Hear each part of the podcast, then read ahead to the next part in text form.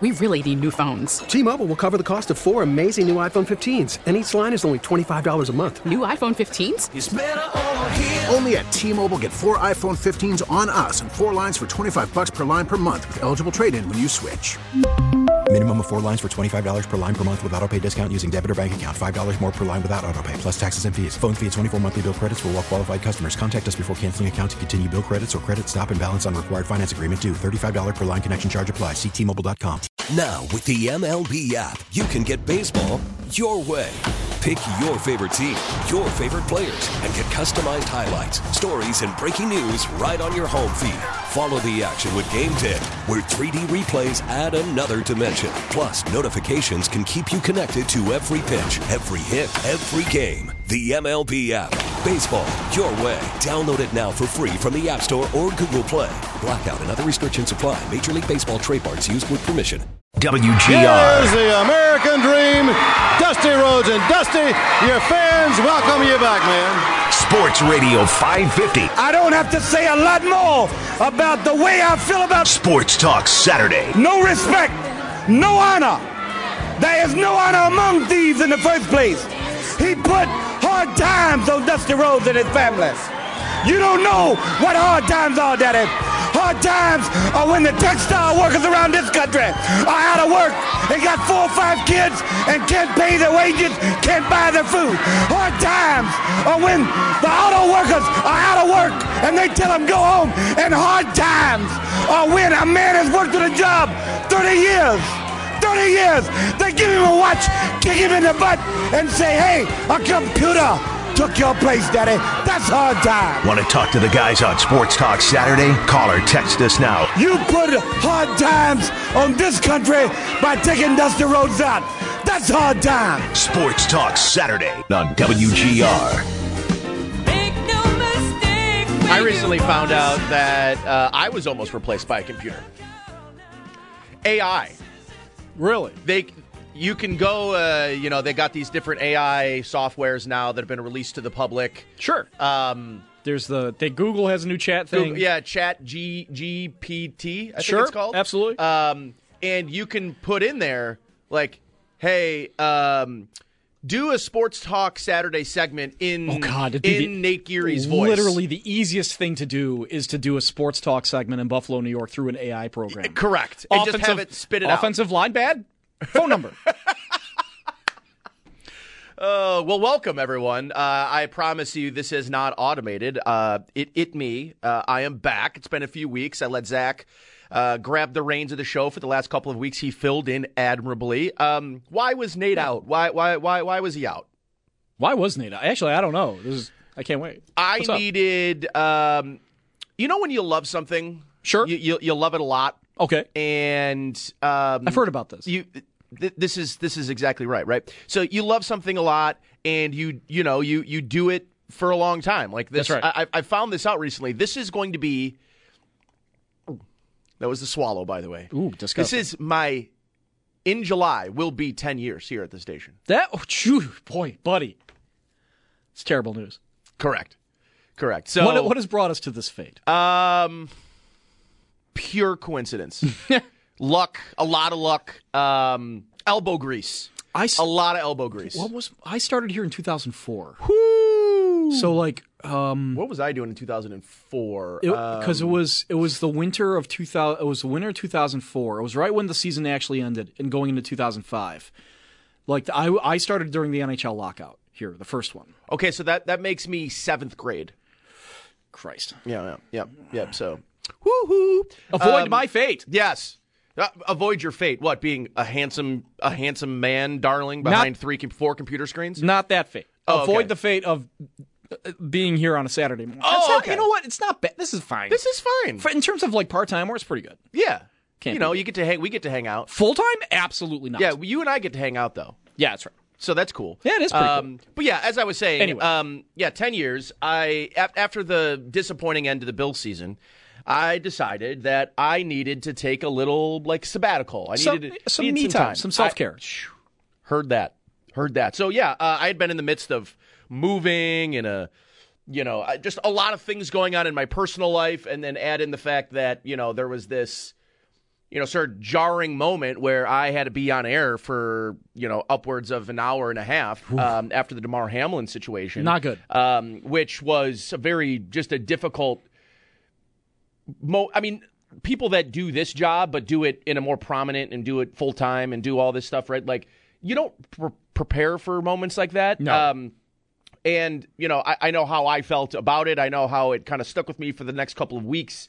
Um, and then I watched the Bills kind of have the residual effects I know that I feel felt like I was having. Um, and I, all I did was all I do was talk on the radio during and after Bills games, before and after, right? I mean, but Right. I I still was feeling some like residual effects from um, from the I know I, I mean trauma is a interesting word, but you know like the trauma of being here, watching this play out on TV, and then you know having Greg Harvey on the other end said like Nate, uh, go. Yeah, it's not. It, it's important to say, like, you're not saying that it's equal to the trauma No. of what others have faced, but it is a real thing.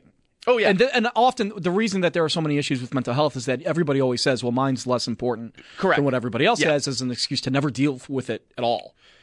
And you, you talk about that right and then you you you you, you kind of maybe sprinkle in how the season ended where it felt like the team just didn't look like the team Why? What? How'd it go? right it just you know the, the bengals game Oh, oh, yeah. yeah and they looked like they how about this the the reason that I, I i felt very upset and very angry and you know i was after that game i'm like you know i'm i was the heads will roll guy um and you, know i i me i know i know since i have Always a um, well reasoned take from I, Nate Geary. especially in the moment I, i'm always really good at compartmentalizing There's one thing I know about Nate Geary: deep breathing. That's what I know from him. He always takes it cool, one step at a time. cool calm and collected um You ever watch Boardwalk Empire? no but my dad it was a it was a favorite of my dad's Okay, I, so never he might get the reference. You're very much Al Capone. Like like the al capone Yeah, the oh, Al Capone, who was a character in Boardwalk Empire, and everybody who's seen it would know what I mean. Like that's that's your temperament. Okay. Yeah. Yeah. I don't know, but yeah. Yeah, Okay, yeah. Yeah. Talk to your dad about it. He'll explain it. Okay, he'll explain it to me. Yeah, That's so, all that like, hey, this guy I know at the radio station, he's kind of a jerk. He says I'm like Al Capone from Boardwalk Empire. What's that mean? And he'll he'll know exactly what that means. That should freak out a little bit. yeah. No, I mean, with know, less firearms. Everyone everyone needs a good freak out. I just happen to have a microphone in front of me for all of mine. You also is- chose sports radio, so you are provided many opportunities to I'm, do work I'm that not like skill. Mad Dog, you know, where I'm just like angry about everything, though. You know, like I mean, li- listen. close, but I'm This is what sports Dog. give us. Sports go, and you weren't the only one. I would respectfully like to point out. Oh, this yeah, season yeah. was just everybody losing their mind when the Bills are down three in the second quarter. I- it was, and and part partially, I think a lot of that had to do with the expectations the Bills had this season. There just was an elevated level of expectations, and you know, there's see, I see guys that I follow, right, and and let's some guys that are here in the local sports scene, you know, and, and I think I saw this tweet. It was a John Wawrow tweet. I like John.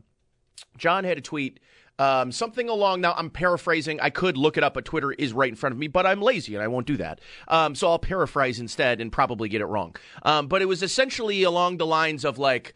Everyone wants to see people fired, heads rolling, and, and all these dramatic changes when, you know, they weren't guaranteed to win a Super Bowl and they weren't, you know, there wasn't this level of guarantee and like the Bills fans deserve again, paraphrasing, but I view that and, and I thought about that and and I sort of am in this weird place about the Bills right now. And, and, you know, by the way, I should have probably set the stage by telling people, you know, like who's going to come on the show with me today. I'm rusty. It's been a couple of weeks, right? So let me set the stage and then get back to my vibes about uh, John Wawrow's tweet a couple days ago and, and kind of my thoughts about the Bills and where they are and how they move forward on this. 11:30 coming up here. You know, we switch gears. We'll we'll bing bang boom all throughout the show. We've got Joe Yerdon coming up at 11:30 at noon. My my buddy Matt Verderame, a FanSided, uh, big Chiefs fan. We're gonna kind of talk to him about the last couple of weeks, what it's what this run has been like, and you know um, the Chiefs. I guess that's really all I got to say about that.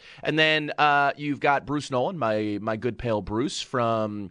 Uh, Buffalo Rumblings. He's going to join us at twelve thirty, and then at one o'clock, another good friend of mine, Jeff Meadis, is going to join me. He is a co-host of Tee to Green, which will um, is one week away. Yeah, coming back, baby. one week away from starting here on WGR seven to eight a.m. each morning It's really good radio. two two uh, uh, well yeah two hour shows during the majors uh, and the golf season is kind of quote in full swing Oh, Christ. Can we get Zach back? Is it too late? No, no, no. It's way too late. Yeah, it's way too late. Uh, listen, I heard your musings. I heard you guys talking. I was sitting in the parking lot one day, uh, getting all my stuff, moving my stuff up in my apartment, talking about, you know, George Washington, and it just this became a history lesson. And I said, you know, when I come back, I am putting a stop to these nuanced takes. absolutely not. I need to get right back to hot takes. Disgusting. This is terrible. The last thing I want to hear about is, you know, the Hudson River circa 1784. You know, This jerk talking sakes. about the Habsburgs on the radio? Uh, that's Not right. in my town. Not in my town. Not on my show. Um, so yeah, that's the rundown of who we got today. But I want to go back um, and and continue thinking about and talking about this this where where the Bills sort of go for here and what- Vibes, vibes, What vibes. The idea that there's this term that I think it's way overused in in every walk of life. This term gets overused, whether it's in parenting, whether it's in school, whether it's at work. Accountability.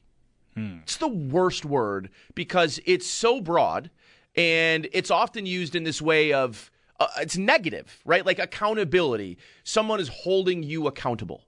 And th- it, becomes this sort of negative connotation. And then you talk about, I think this has been the thing about the Bills to me over the last hmm, two years is the word accountability and how I want to apply it to the disappointment of the last two seasons because the disappointment has been palpable.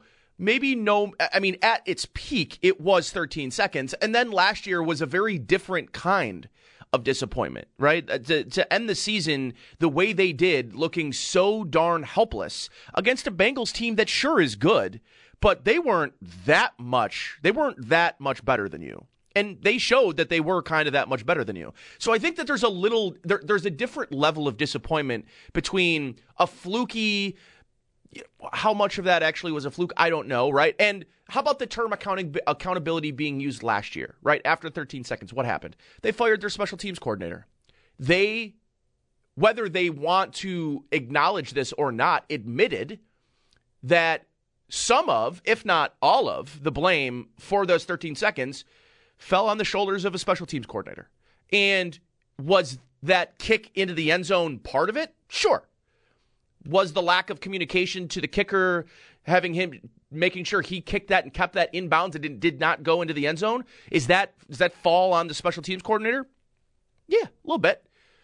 But then it sort of ignores the other things that happened in that game. And sometimes you can view failure in a vacuum and you view isolate one thing and realize that or maybe don't realize that there are multiple facets to failure.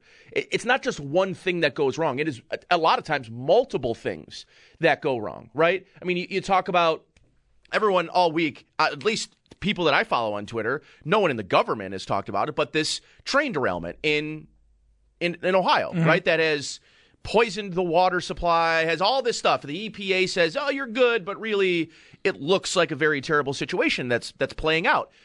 But it's not just that in 2017 regulations were rolled back. That is that is part of the problem, but that is being isolated as the issue. Hmm. It is that policy is the issue of why that train derailed.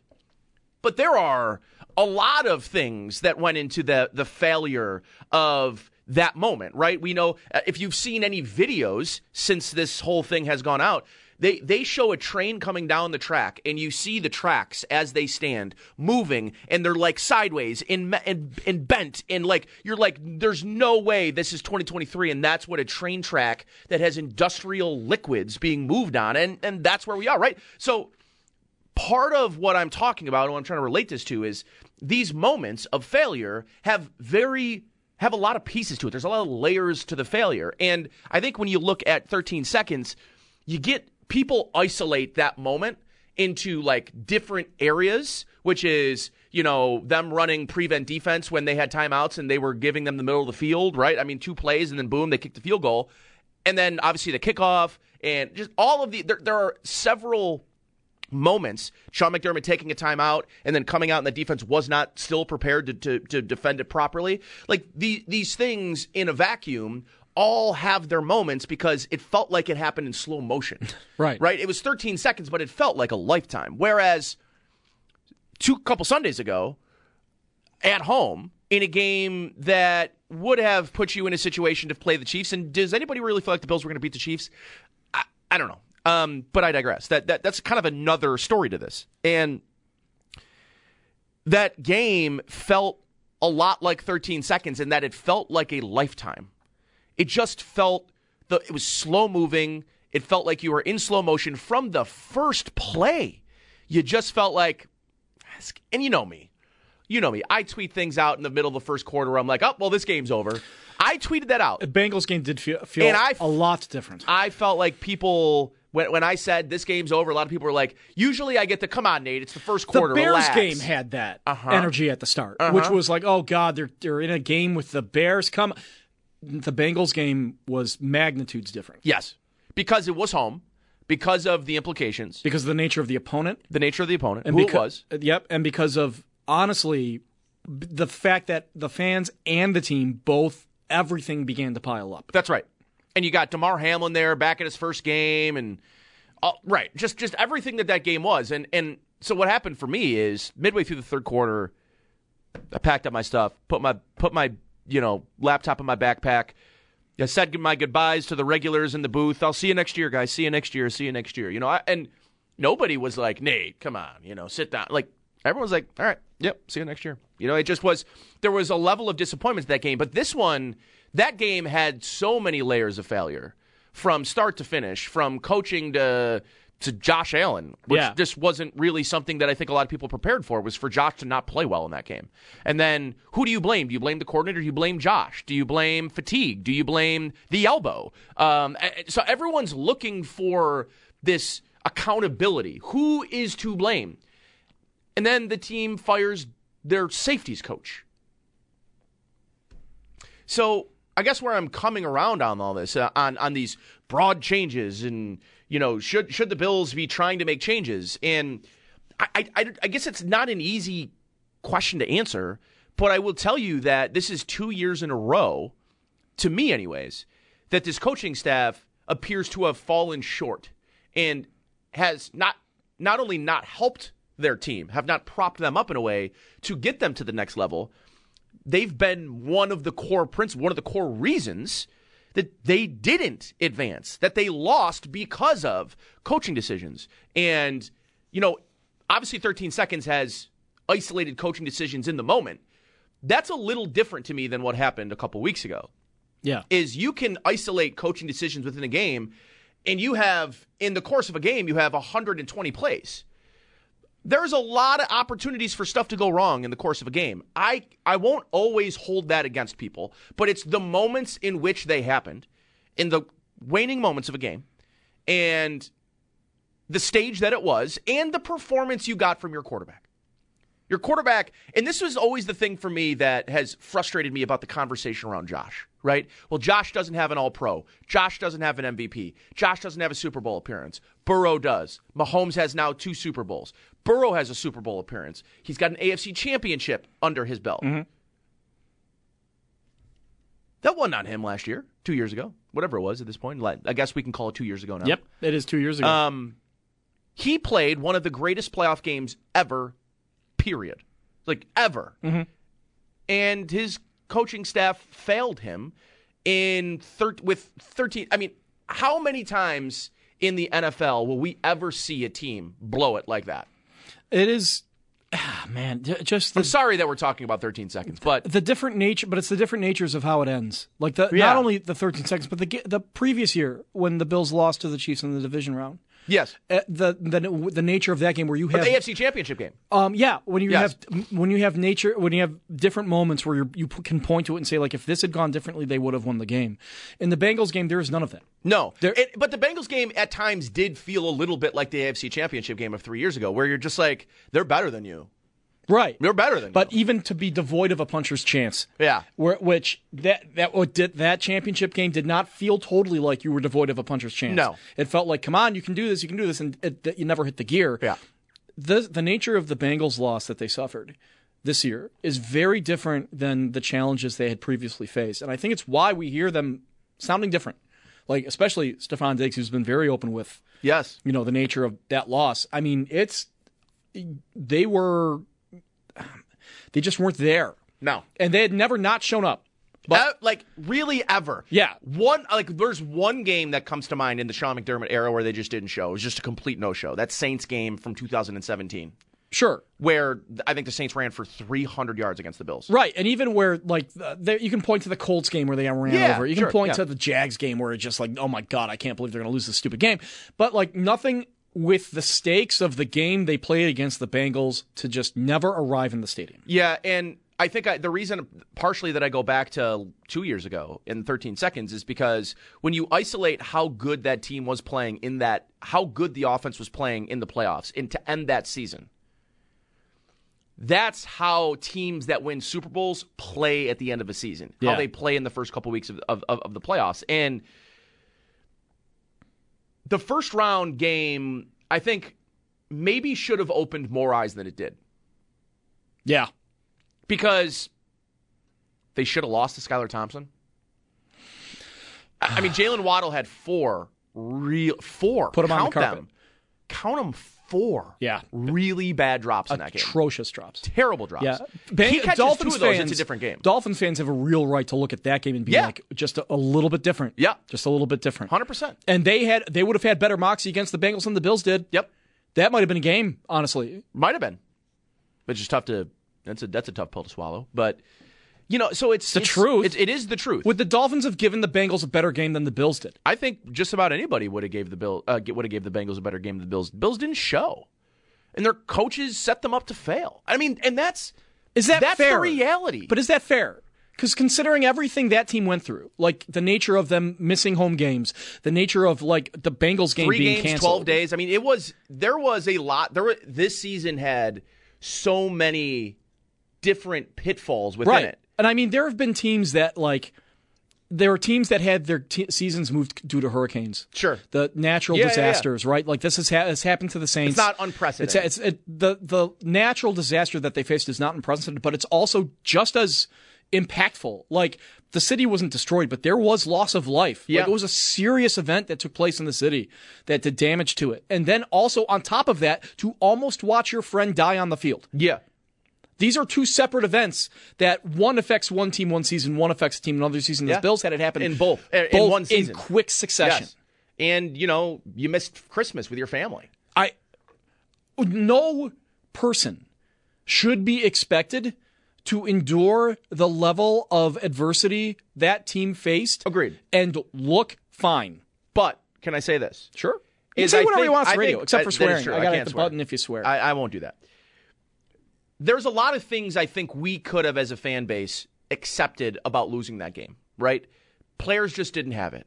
Fine, but the coaching staff. To me, this is this is to me the the thing that I have a tough time getting over, which is if they had called the perfect game, if they had put them in, in the best possible positions to be successful to win, and it looked they looked prepared to stop the Bengals offensively. They looked prepared against what they knew was going to be exotic blitz looks and a lot of different um, different pre post snap looks from Lou Anarumo, who's a really good defensive coordinator. Had they looked prepared, had they looked like they were setting their players up for success and the Bills and the players simply did not show because of everything we're talking about, I think all of us would have said, wasn't our year. Wasn't, wasn't, it wasn't our time. But I think I do, and maybe not everyone agrees with me on this, but to watch that defense go out there and and I kept I've been talking about blueprints for a couple of weeks now. I said it on my podcast Because you're just a huge Jay Z guy. huge Jay Z guy. Right. But the reason I talk about blueprints is I go back to how the Dolphins were defended. And, I, and I've talked about this before. I probably talked it on here on this station. But the way that the Dolphins were defended in three consecutive games leading up to the Bills game, not the not the playoff game, but their second uh, second regular season game at home, right? It was the Chargers, it was the 49ers, and it was the Packers in consecutive weeks. The Chargers had so many injuries to their defense. The Chargers were playing a skeleton crew on defense in that game. What did they do? They put a blueprint together on how to stop Tua. We're going to literally turn ourselves to the sidelines and say, You are not coming in the middle of this field. This is not where you're going to do damage against us. This is not where you're going to operate. The next week, what did the, what did the 49ers do? They used the blueprint that the Chargers used to slow down to a Tua Tagovailoa. What'd they do? They made him look pretty lame. They did the exact same thing. The third week was the Green Bay Packers, right before the, they played the Bills. What'd the Green Bay Packers do? They followed the blueprint that the 49ers and the Chargers laid out on how to stop Tua. What'd the Bills do? They gave up 29 points, which they hadn't scored more than 21 in three straight weeks. They decided we're going to run what we do, we're going to do what we do, and we're not going to use the blueprint that three consecutive teams used to slow down Tua in the offense. So for me, I look at that as an example of this is a copycat league. How many times do you hear that? This is a copycat league. They didn't use it. They didn't copy. They decided they wanted to do their thing. They gave up 29 points. They almost lost that game. They should have probably lost that game at home in the cold after the Dolphins were talking smack all week. Let's go to Denny. Uh, Denny, you're on uh, Sports Talk Saturday. Welcome, Denny. Oh, it's an honor and a privilege. Thank you. Yeah. Uh, so I was thinking Leslie Frazier definitely did not put his best foot forward, but we went into a game against two wide receivers that would blow the top off of a defense. And for years, with Micah Hyde and Poyer on the back end, there was nothing any team could ever do. So we were going in back end that way. Plus, with Von Miller missing, it was just giving Burrow all the time in the world. So I humbly disagree that if we called the perfect plan, that we had the personnel on the field to do what we need to do. Uh, my last point is just the emotion of the season from Choose Love all the way through moving games, what happened to Kim, and obviously Hamlin. I think this team was just spent. You know, I was spent, and I didn't play a single down. So um, I give them a pass on this year. You can have that Leslie Frazier conversation, though. That's definitely fair. But uh, thanks for taking my call. Yeah, thanks, Denny. I appreciate it. Um, yeah, and I guess bringing the Kim Pegula point in too. I mean, that's it's your team owner, who we found out now is in. You know, I mean, it was much more serious than maybe we originally considered, right? But again, it just kind of goes to the point of how many things sort of happened to this team this year. But I get it. Injuries happen. The Bengals were without three of their starting offensive linemen. I didn't really hear them use that as an excuse. And I'm not saying, Denny, you're using the injuries as an excuse. I actually think the the Daquan Jones injury was actually bigger than than missing Von Miller in that game. They had zero answers in the inside.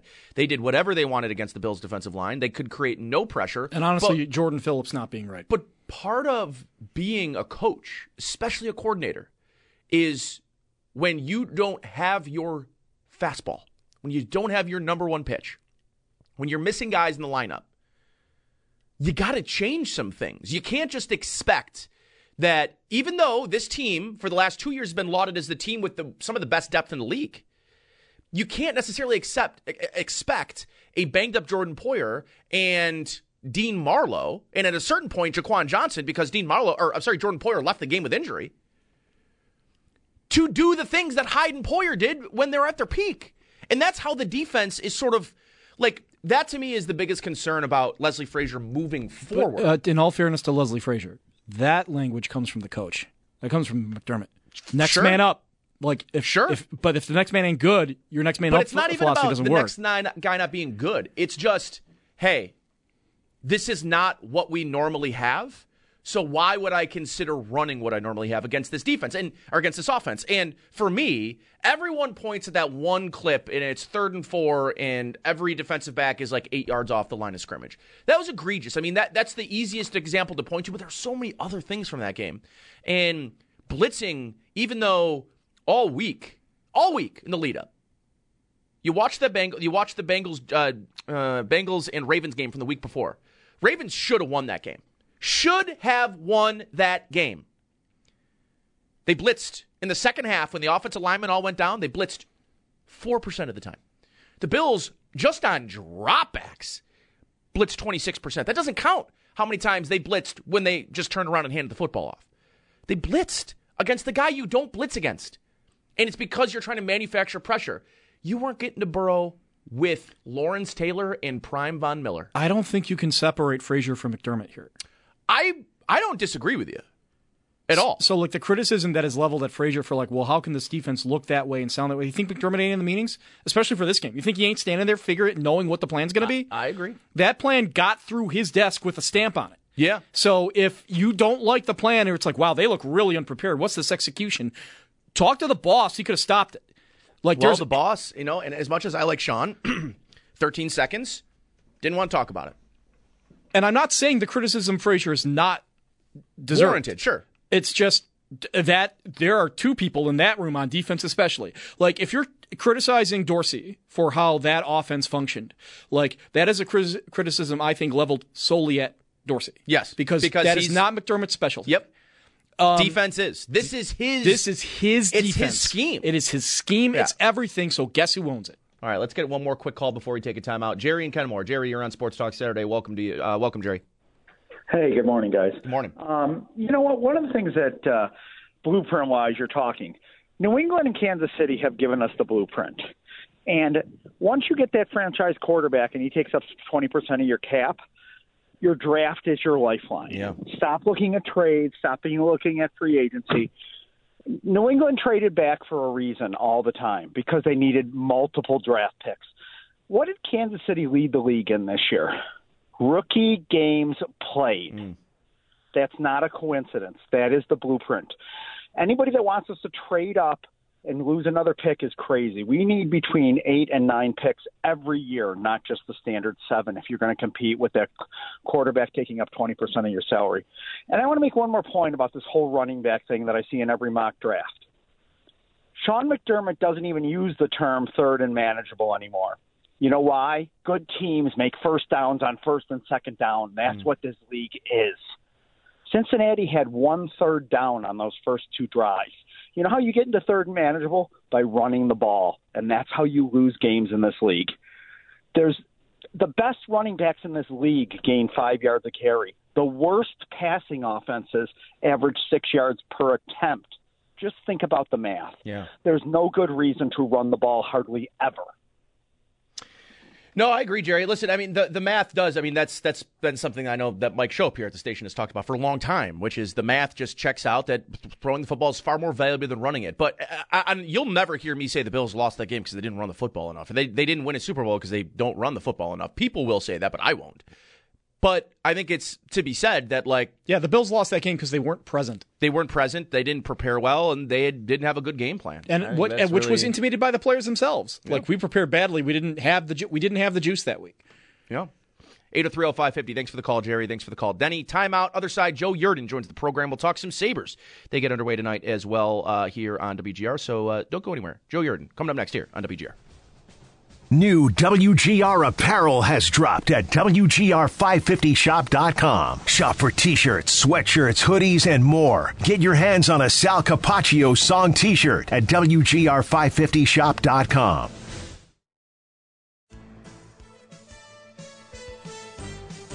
Is the free Audacy app. Download it today and listen to us anytime, anywhere. Brought to you by Value Home Centers for the do it yourselfer in you. Welcome back. Sports Talk Saturday chugging along here this morning. Nate Geary, Corey Griswold, joining us on the West Herr Hotline. The man, the myth, the legend himself, Mr. Joe Yerdon, who joins us on the West Herr Hotline. Joe, good morning to you. Um, happy Saturday.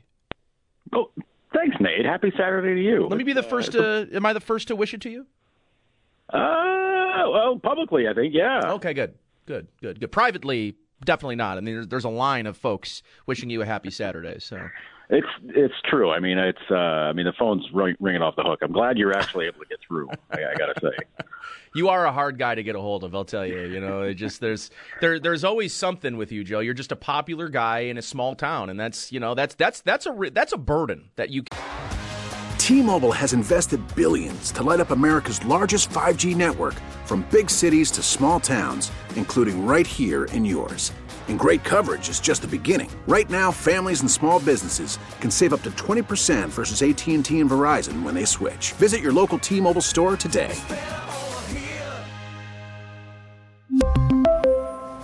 Plan savings with three lines of T Mobile Essentials versus comparable available plans. Plan features and taxes and fees may vary.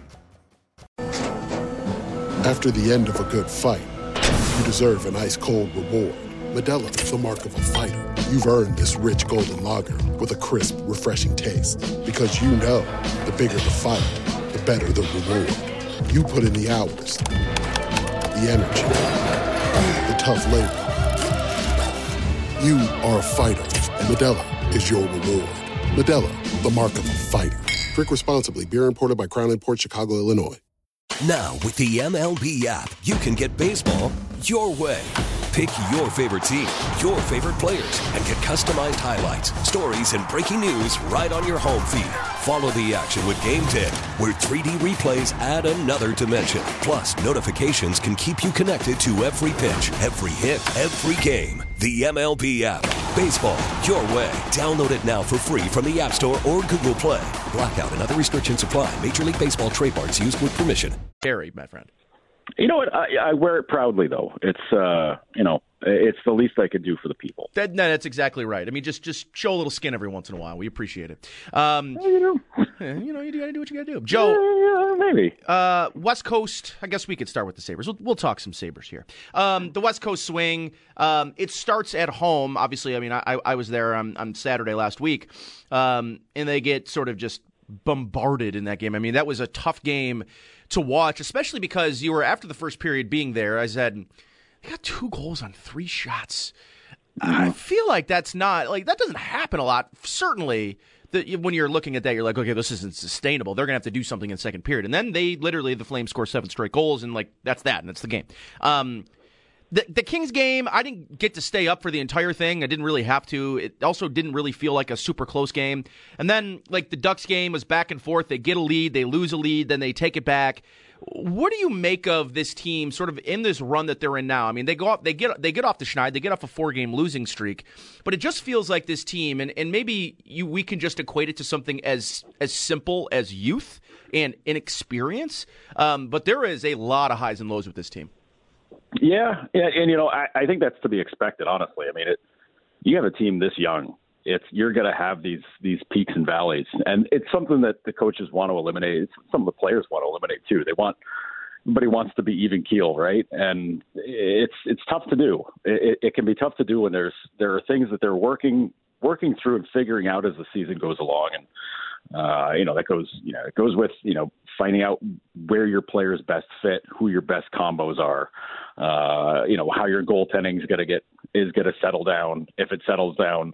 Uh, you know your defensive play, all that stuff. I mean that's that's all stuff you're you're figuring out as the season goes along. I mean it's it's not like this is a this is a veteran group that's been together forever. They're just kind of going through the motions. This is this is a young team finding finding their their feet really and going along. And I, you know, to me, you know, the the streaks like this is kind of what they are.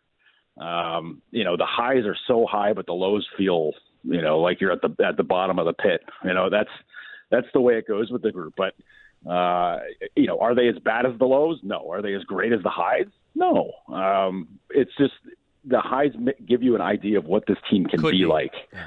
Right, uh, uh, you know, down the road. I, I don't think the lows show you that how bad it can be because, like, honestly, we've seen so much, Much worse. we've seen so much worse over the years. So, I, I, I don't really look at it as, you know, and I know, you know, fans fans always are going to take the losses really hard. Uh, but when you know it's, you know, I, I chalk up these games. That you know, I think of the Carolina game before the break. Well, you know, it's the last game before the break against one of the best teams in the NHL.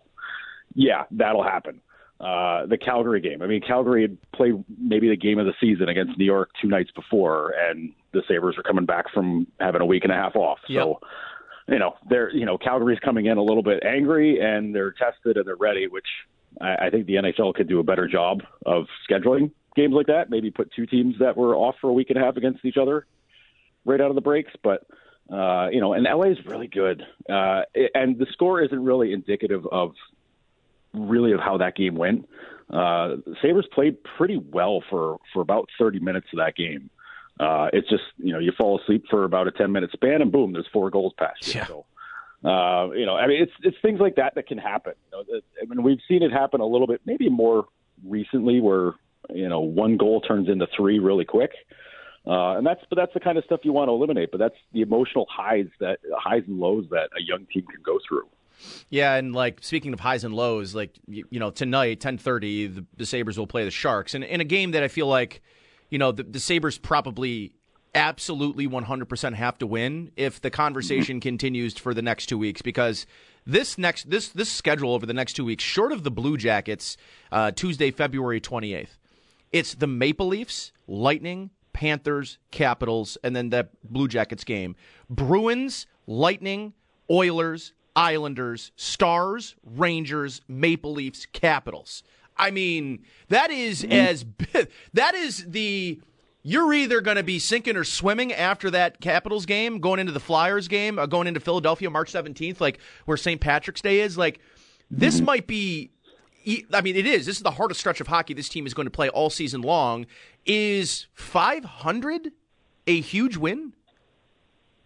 Oh yeah, no. That, this this is the gauntlet right now. Once they get home, this is this is absolutely the gauntlet because that every single one of those teams, except for Columbus, uh, is either in the race or are going to be playoff teams. Like there's, you know, there there's no doubt about that. And you know, I I just you go through each of those teams. Like Toronto, yeah, they they played really well against Toronto the last few years. Like that's okay, cool.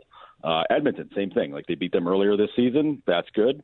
Um, but they, but it's the games with the Caps, the Islanders, yep. the Panthers.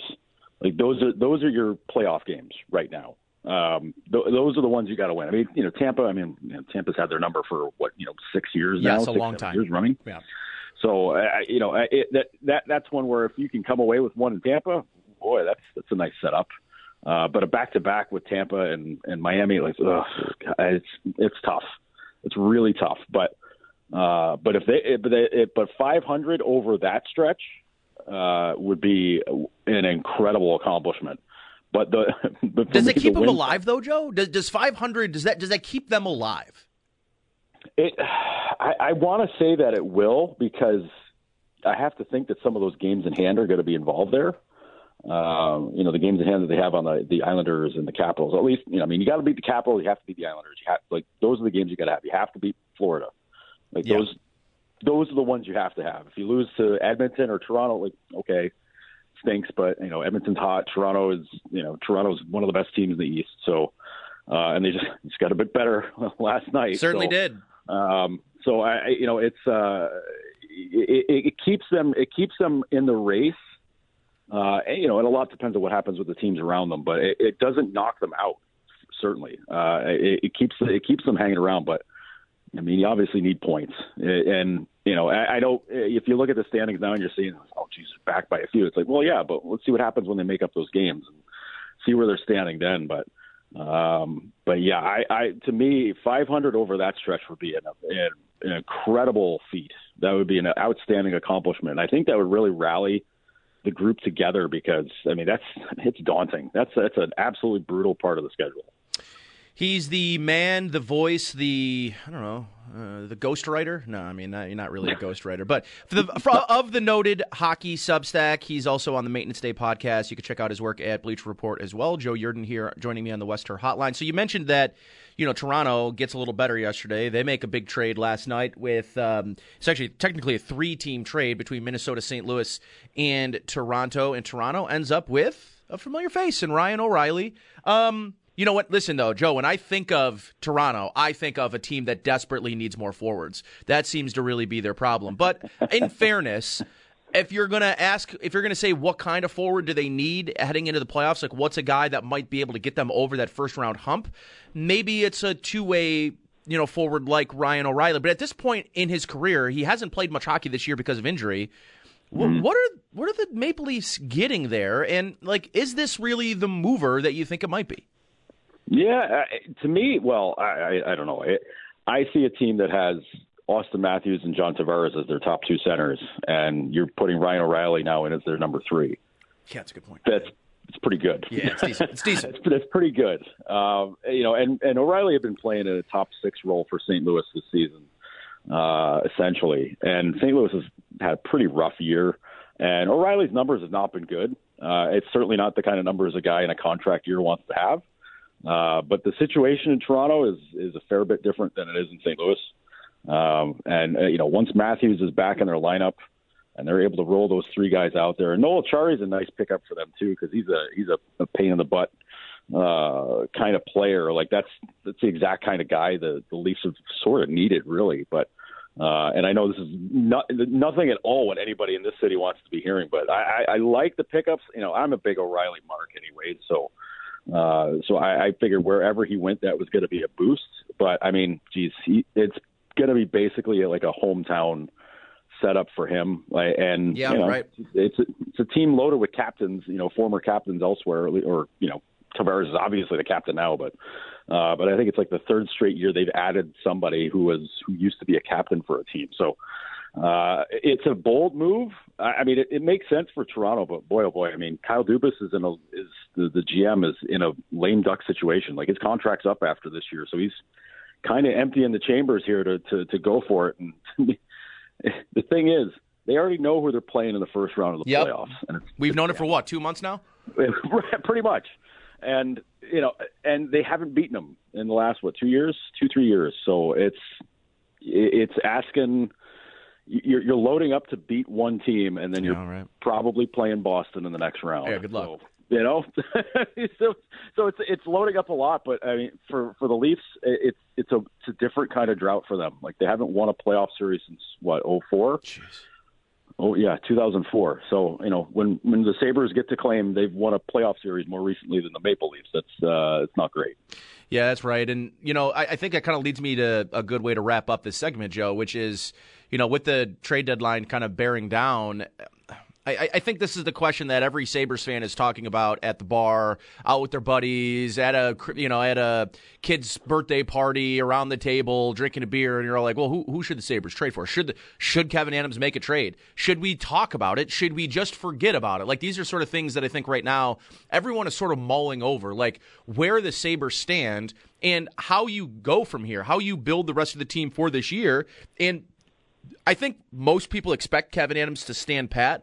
I think there's another faction of the fan base that thinks like maybe there's a really small move for a third pair defenseman, some depth at the blue line that could be made. And then I think there's, you know, almost no one sitting around thinking some sort of trade for, you know, a Ryan O'Reilly type is happening out there, blockbuster, so to speak. So with that, like where do you stand on will they and or should they?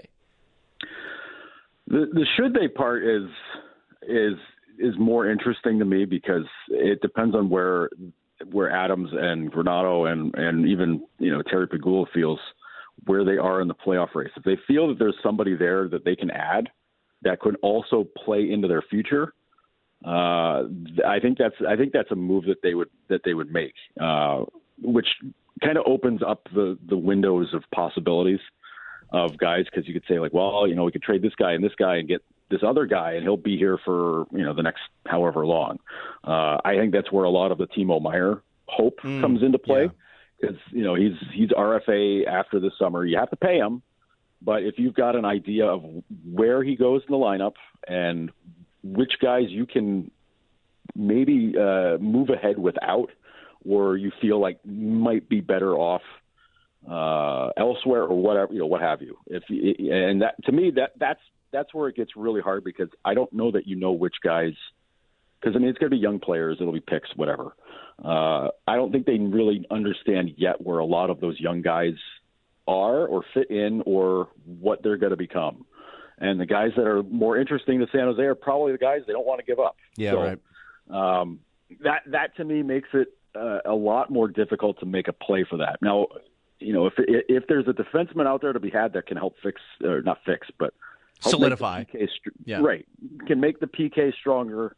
Uh, then maybe that's that's a move you make, or if maybe I, I don't know if they're forward's a tough one because I mean who who are you bumping out? Yeah, right. You know, I, and listen, I know fans have like a list of about three or four guys that they would love to bump out for you know for somebody else, but uh, but I just don't see that being a move that that happens really, I, especially up front. I just don't see that happening. But uh, but you know, the PK could use some help. I know, you know power play goes up and down, so whatever. But um, but if if you're going to address something, it's it's really it's it's the special team side of things, and that's a really tough spot to you know you're kind of micro shopping at that point uh, if you're trying to fix one spot in the lineup or one spot of your game. But um, it's it's really interesting. It's going to be fascinating to see how Adams does this. It, you know, I, I did a piece for Noted Hockey looking at uh, his you know the trades he's made in the past. Basically, everything he's done has been something where it's you know it made sense and it was like, yeah, this is a move you have to make sure. at this point in time. There isn't really a move he has to make right now, but um, but if he feels like he owes it to the team to give him a little bit of a jump, a little bit of an extra you know, uh, not incentive, but just you know somebody else to kind of help things along, then you know maybe that's maybe that's something he can do. Joe, I appreciate you, buddy. Enjoy your weekend. Uh, enjoy the game this evening, and uh, you and I will be in short touch. I can uh, I can assure you that. Absolutely. You got it, Nate. All right, buddy. Joe Yerdon there on our West Herr hotline, of course, of the noted hockey Substack. You can check him out on his Maintenance Day podcast and also over at Bleacher Report. All right, we're going to take a time out. We got two quick breaks to get to on the other side. We'll hear from Matt Verderame of FanSided. We'll talk some Chiefs, the future, the now, what it looks like for Kansas City as they continue celebrating their Super Bowl victory. I'm Nate Geary. That's Corey Griswold. We've got more of Sports Talk Saturday here on WGR. All the sports, news, music, news, and podcasts you want are all on the free Audacy app. Download it today. Brought to you by Value Home Centers for the do it yourselfer in you.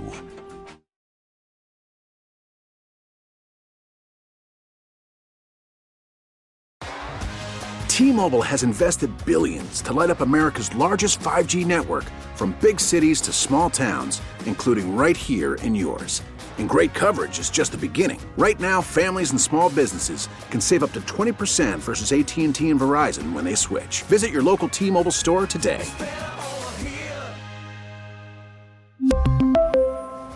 Plan savings with 3 lines of T-Mobile Essentials versus comparable available plans. Plan features and taxes and fees may vary. Your vehicle's engine with a full synthetic oil change and save with Mobil One at O'Reilly Auto Parts. Purchase five quarts of Mobil One full synthetic motor oil and receive a $10 O'Reilly gift card after rebate. See store for details. With your Mobil One purchase, you'll also receive two times points during O Rewards Bonus Points Month at O'Reilly Auto Parts. Oh, oh, oh, O'Reilly Auto Parts. We get it. Attention spans just aren't what they used to be heads in social media and eyes on Netflix. But what do people do with their ears? Well, for one, they're listening to audio. Americans spend 4.4 hours with audio every day. Oh, and you want the proof? Well, you just sat through this ad that's now approaching 30 seconds. What could you say to a potential customer in 30 seconds? Let Audacy put together a media plan tailor made for your unique marketing needs. Advertise with Audacy. Visit ads.audacy.com.